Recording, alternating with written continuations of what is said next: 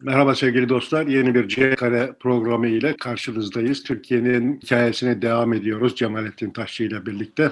Bir süredir Yaşar'ın hikayesini ara vermiş idik. Hem Türkiye'deki seçimlerin ve iktidarın değişmesi, Türkiye'nin NATO'ya girişi, işte Batı Avrupa'daki ve Amerika'daki üretimin yenilenmesi ve değişmesi, pazar arayışının talebinin artması ve bunun Türkiye'ye olan etkilerini, kırdan kente göçü, bunun baskıladığı yeni talebi birazcık konuşmuş idik.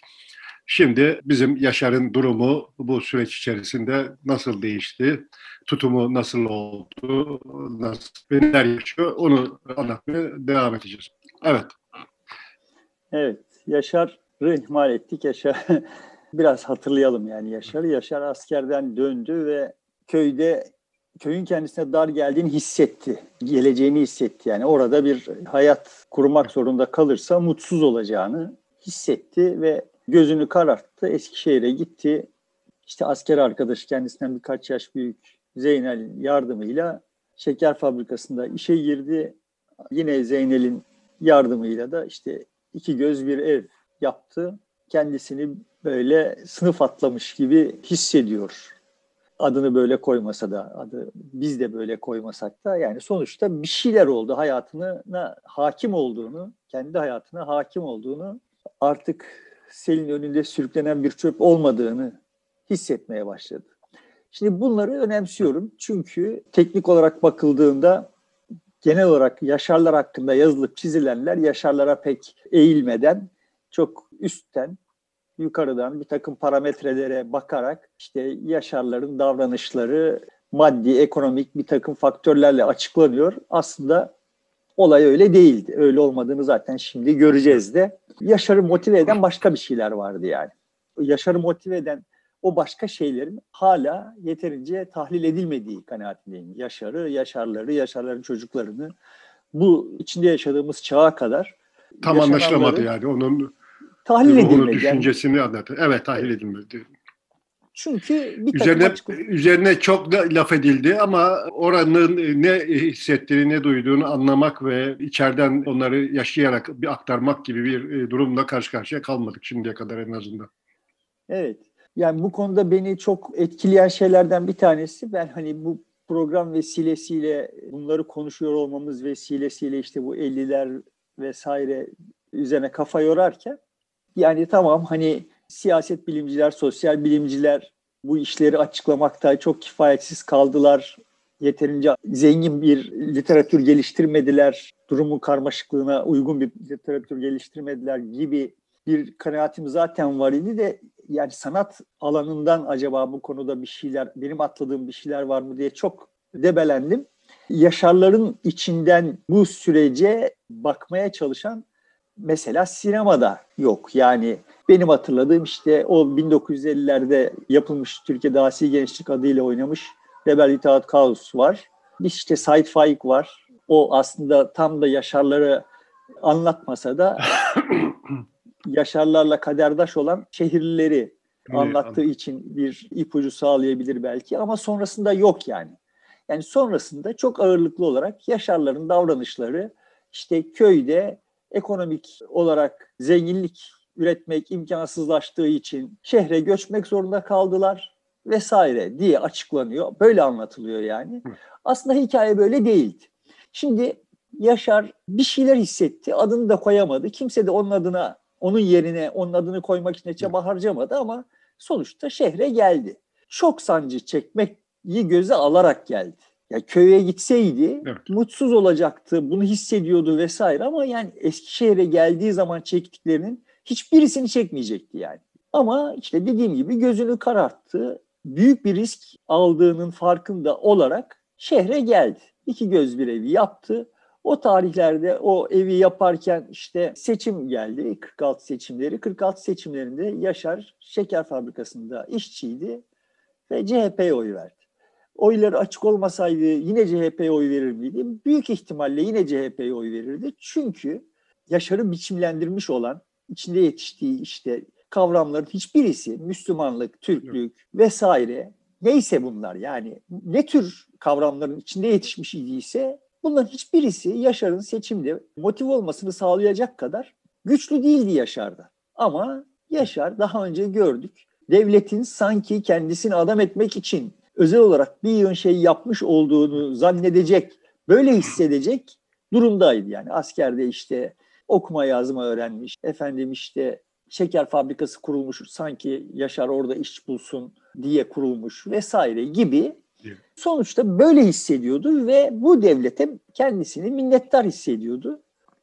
46 seçimlerinden önce evet bir yandan da CHP'nin alternatifi olan Demokrat Parti hakkında da ortada bir takım şayialar dolaşıyordu. Bunlar komünist vesaire gibi şayialar dolaşıyordu.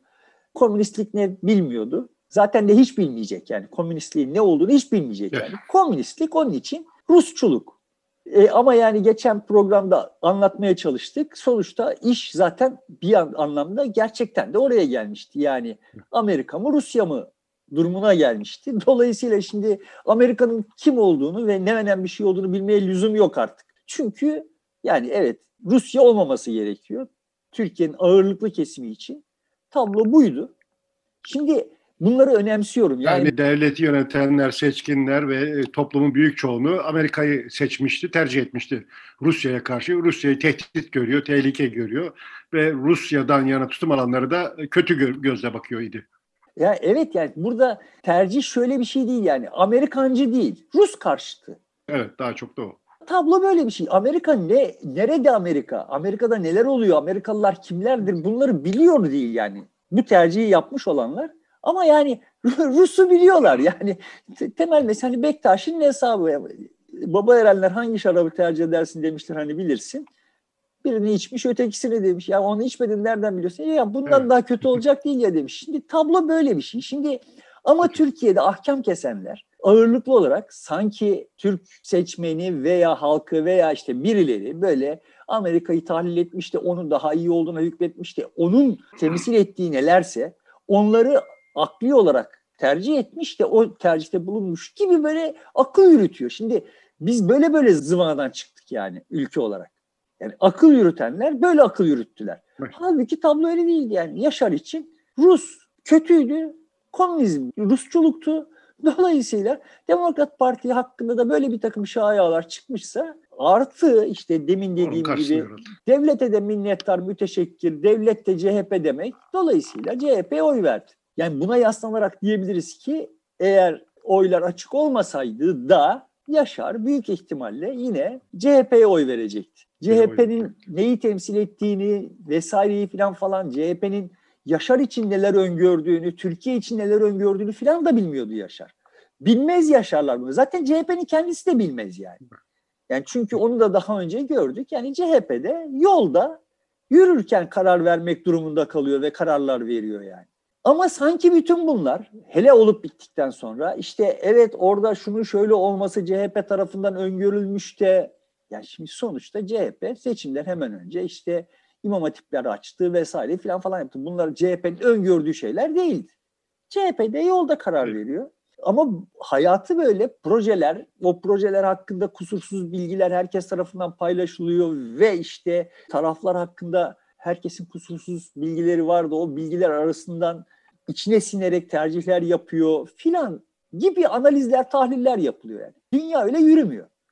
Yaşar şimdi bu şartlarda seçimde oyunu verdi CHP'ye ve köye gitti, evlendi. Yani karısını, müstakbel karısını babasından başlık parasız aldı. Eskişehir'e getirdi. O ilk göz eve yerleştirdi. Evet. Bahçeye bir kümes kurdular. Orada tavuklarını yetiştiriyor Zeliha karısı. İşte yumurta vesaire filan falan gibi ihtiyaçlarını pazardan karşılamıyorlar. Bunun yanında işte peynir vesaire filan köyden geliyor. Yani böyle bir ekonomi var. Evin ekonomisi böyle bir ekonomi yani.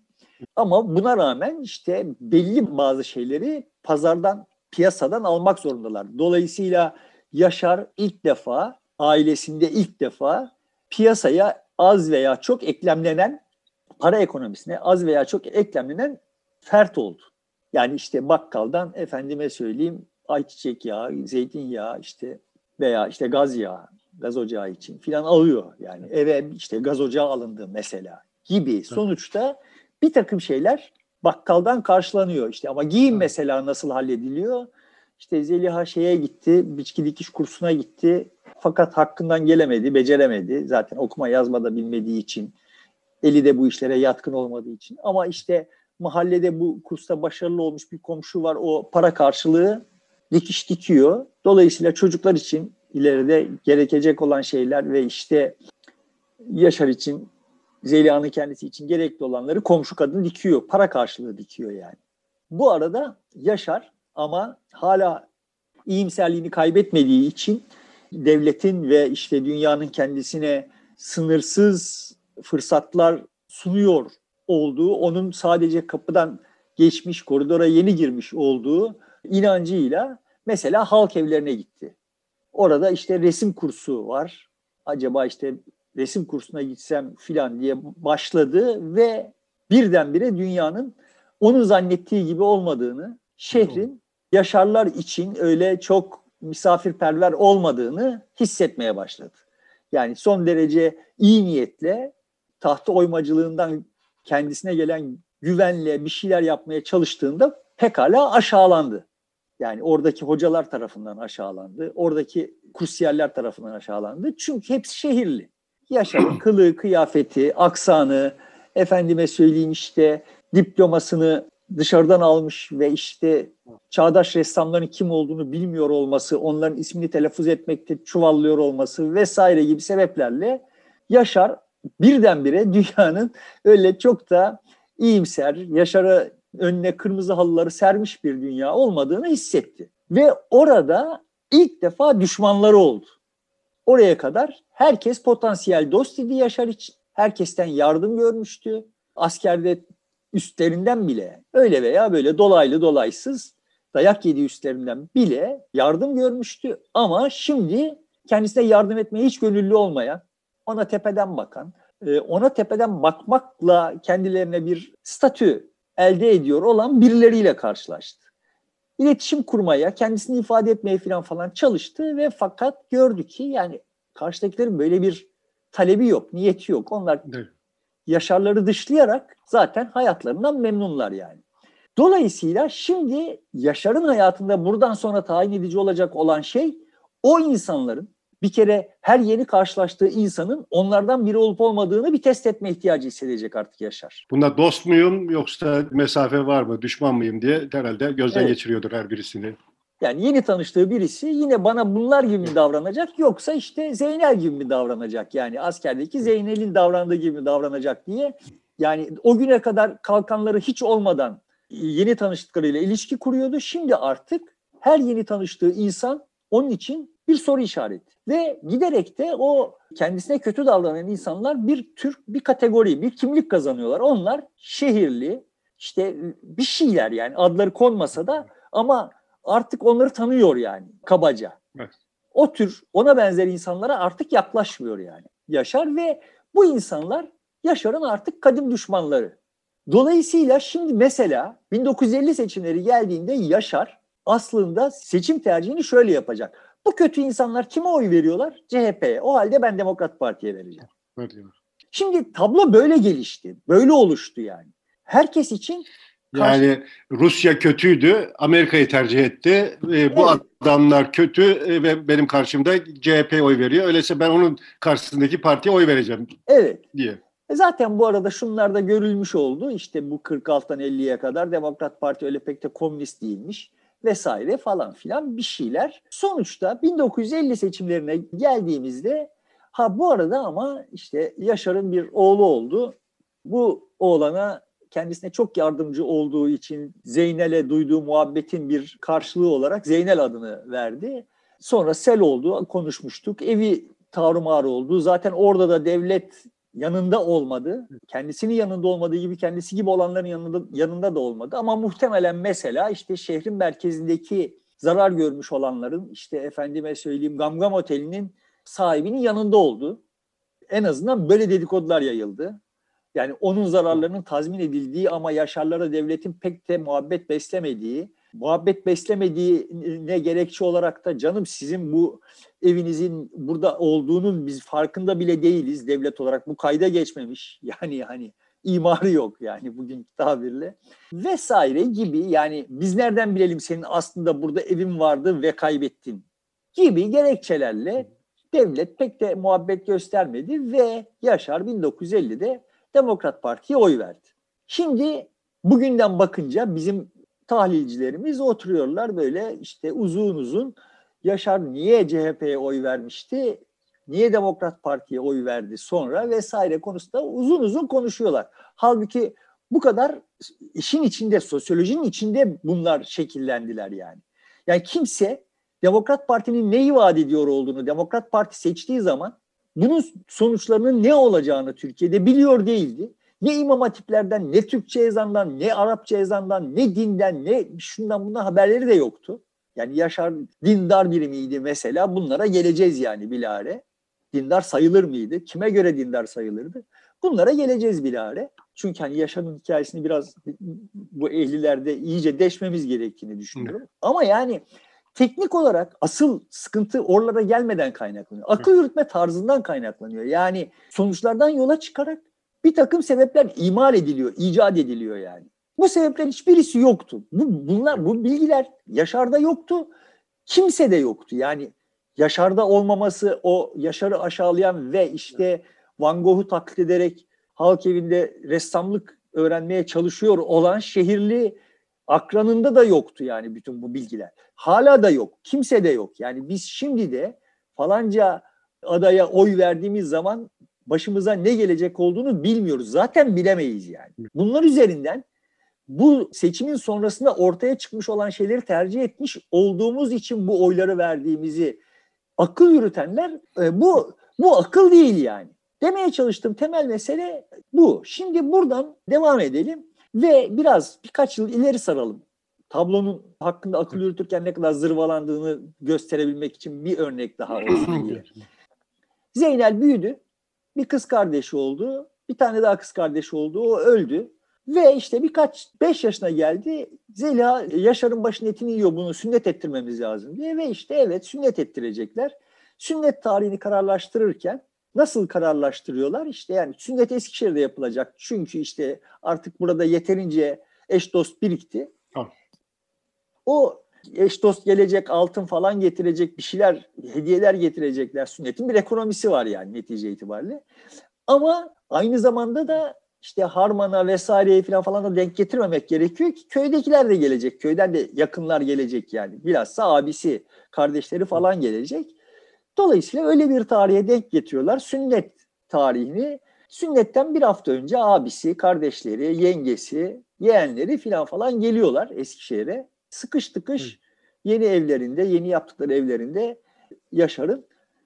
Ve şunu görüyoruz yani abisinin köydeki işleri yoluna girmiş. Yani hem Yaşar'ın toprağını da işliyor olduğu için ama zaten ilaveten de atıyorum işte devlet ekstra kaynak aktardığı için bir traktörü olmuş. Traktör olduğu için zamanı boşa çıkmış. Zamanı boşa çıktığı için süt hayvancılığı yapmaya başlamış. O sırada da Kütahya'da bir mandıra ile anlaşmış. Kütahya'daki mandıra düzenli olarak gelip Ali İhsan'ın hayvanlarının sütünü alıyor. Hatta peynir yapıyor, o peyniri alıyor vesaire. Yani şimdi yavaş yavaş köyde piyasaya, para ekonomisine eklemlenmeye başlamış ve e, yani Ali İhsan'ın eli para görmüş. Eli para görüp ne olmuş? İşte traktör almış yani. Yani daha ne daha ne yapabilir? Yani o o tarih itibariyle yapabileceği fazla da bir şey yok. Bir belki o tarihlerde bir de radyo aldı mesela. Radyosu da var. Ve belki mesela Yaşar'ın yok. Hala şehirde olduğu halde radyosu yok. Tabii, Çünkü evet. Radyoyu alacak parası parayı kazanmıyor yani. Dolayısıyla Ali İhsan kendinden gururlu, kendinden emin, böyle tepeden bakarak yeğenine de sünnet için bir büyük altın takacak işte böyle e, gösterişli bir biçimde. Hatta yengesi de bir tane ayrıca takacak. Zenginliklerini gösterecekler yani. Ve Ali İhsan kardeşin halini gördüğü zaman ya bu seninki iş değil sen gel köye falan diye anlatıyor. Realite böyle oldu. Yani sonuçta o tarih itibariyle Ali İhsanlar Yaşarlardan daha hızlı zenginleştiler. Ama buna rağmen fırsatını bulan, cesaret edebiliyor olan Yaşarların tamamı şehre göçtüler. Şimdi bu da yeterince tahlil edilmiyor. Şehre göçtü. Bu da tahlil edilmedi ve bu çok kestirmeden yani köyde. köydeki köydeki hayat o kadar itici değilken insanlar rahatça geçinebilir, kendilerini doyurabilir ve hatta pazara mal satabilir durumdayken illaki şehre gelmek isteyen bir kesim var ve geliyorlar da. Evet yani o tarihler itibariyle özel evet. olarak köyün şartları şehrin şartlarından daha hızlı iyileşti. Daha iyi. Buna rağmen o tarihlerde tam da o tarihlerde şehre göçme hızı da arttı. Şimdi bu paradoksu da kimse tahlil etmedi. Yani kafadan köy yoksul ve işte mevcut politikalar şöyle bir şeyleri teşvik etti de filan tam tersi politikalar köyde kalmayı teşvik etti. Buna rağmen köyden şehre göçün vitesi arttı. Bu arayış nereden kaynaklanıyor? Hangi motifler bu insanları köylerinden tırnak içinde güvenilir hayatlarından şehre püskürtüyor? Şimdi bunlar da yeterince tahlil edilmedi. Hala da edilmiyor yani. Yani hala da... Mesela Demirel'in en büyük şeylerinden, iddialarından birisi şuydu. Şehirde ne varsa köyde de olacak. Şehirde ampul var, köyde de ampul olacak. Şehirde telefon var, köyde de telefon olacak. Şehirde hastane var, köyde de hastane olacak dedi ve bunların büyük bir kısmını yaptı. Buna rağmen köyler şehre geldi. Evet ve benim açımdan tam da o insanları, köydeki insanları şehre çekiyor olan şey neyse bugün bütün dünyayı ırgalıyor olan bütün dünyada işte böyle post-truth vesaire falan falan gibi şeyler yüzünden bütün dünyada sancıyor olan, nabız gibi atıyor olan şeyler de onunla alakalı. Tam da o köyden şehre insanları püskürtüyor olan şey ya da şehirde insanları çekiyor olan şey üzerinden ancak dünyayı anlayabiliriz. Böyle artı değer, efendim liberalizm, kapitalizm, piyasa vesaire falan falan bütün bunlar benim açımdan tali meseleler bu süreçte. Sadece Türkiye'de değil, bütün dünyada. Bütün dünyada eş zamanlı olarak ama tabii ki toplumlara göre farklı viteslerle de olsa ama eş zamanlı olarak çok olağanüstü hızlı bir şehirleşme oldu ve bu şehirleşmenin arkasına yatan faktörlerin arasında iktisadi olanlar tali meselelerdi. Çünkü şehre göçenler köylerinde gördüklerinden Brezilya'nın favelalarında yaşayanlar ya da e, Afrika'da şehirlerin kıyısında teneke mahallelerde yaşıyor olanlar köylerde yaşadıklarından daha kötü şartlarda yaşamayı göze alarak geldiler yani. Türkiye'de de böyle oldu. Türkiye'de bilahare onların şartları iyileştirildi ama geldikleri zaman şartların iyileştirileceğine dair en ufak bir işaret olmadan geldiler yani. Dolayısıyla bunları sadece ekonomik faktörlerle açıklayamayız. Bambaşka faktörler var burada ve bu bambaşka faktörler benim açımdan insanlığın avcı toplayıcılıktan tarıma geçişindeki gibi faktörler. İnsanlık avcı toplayıcılıktan tarıma geçerken daha çok çalışmayı göze almak zorunda kaldı. Avcı toplayıcılıkta hiç çalışmak yoktu. Aslında tarımdan işçiliğe geçerken de tablo böyle oldu. Sanayiye geçerken de. Burada te- temel faktör insanın kendi kaderine hükmetme kabiliyeti. Yaşar kendi kaderine köydekinden daha çok hükmedebiliyor olduğu zannına sahip şehre geldiği zaman. Bunun doğru olup olmaması ayrı bir şey. Teknik olarak çok da kendi kaderine hükmediyor değildi. Yani şeker fabrikasındaki ustabaşı Yaşar'ın hayatını karartabilirdi söz temsili. Ama hiç değilse tabiatın kaprislerine daha az tabiydi. Kontrol edemeyeceği faktörlere daha az tabiydi Yaşar. Ve Yaşar'ın hayatı zenginleşti. Cebi değil. Yaşar'ın opsiyonları arttı. Yaşar şeker fabrikasında çalışırken işte bilmem filanca inşaatta çalışma opsiyonuna da sahip artık. Yani şeker fabrikasındaki işini terk ederek başka bir işe gitmek ya da şeker fabrikasında çalışırken başka bir iş yapmak gibi opsiyonları var. Ama köyde bunlar yoktu yani. Ve bunu Yaşar hissetti. Dediğim gibi hissetti ve fakat kavramlaştıramadı. Onun adına da kimse kavramlaştırmadı yani. Dolayısıyla şimdi bugünlük toparlayalım çünkü Yaşar'ın o 50'lerde yaşadıklarının üzerine çok konuşacağız. Ama şöyle toparlayalım. Yaşar'a abisi ya sen gel köye bu hayat hayat değil bu çile çile değil filan dediğinde Yaşar ha ha deyip geçiştiriyor. Çünkü yani o adını koyamasa da kendisini şehre getiren şeyin çok kıymetli olduğuna hükmetmiş ve ondan vazgeçmeye hiç niyeti yok. Çocuklarını şehirde okutacak ve işte o kendisini aşağılayanlar gibi olacaklar çocukları kendisi olamasa bile.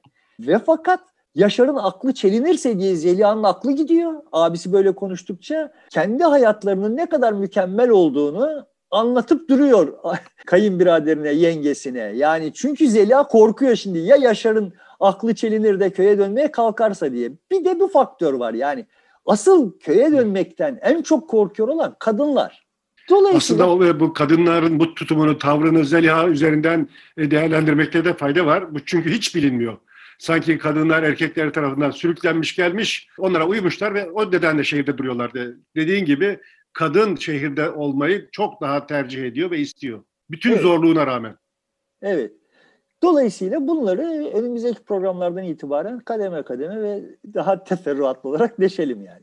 Peki o zaman burada şu anda bitiriyoruz. Görüşmek üzere. Sevgili dostlar tekrar birlikte olacağız.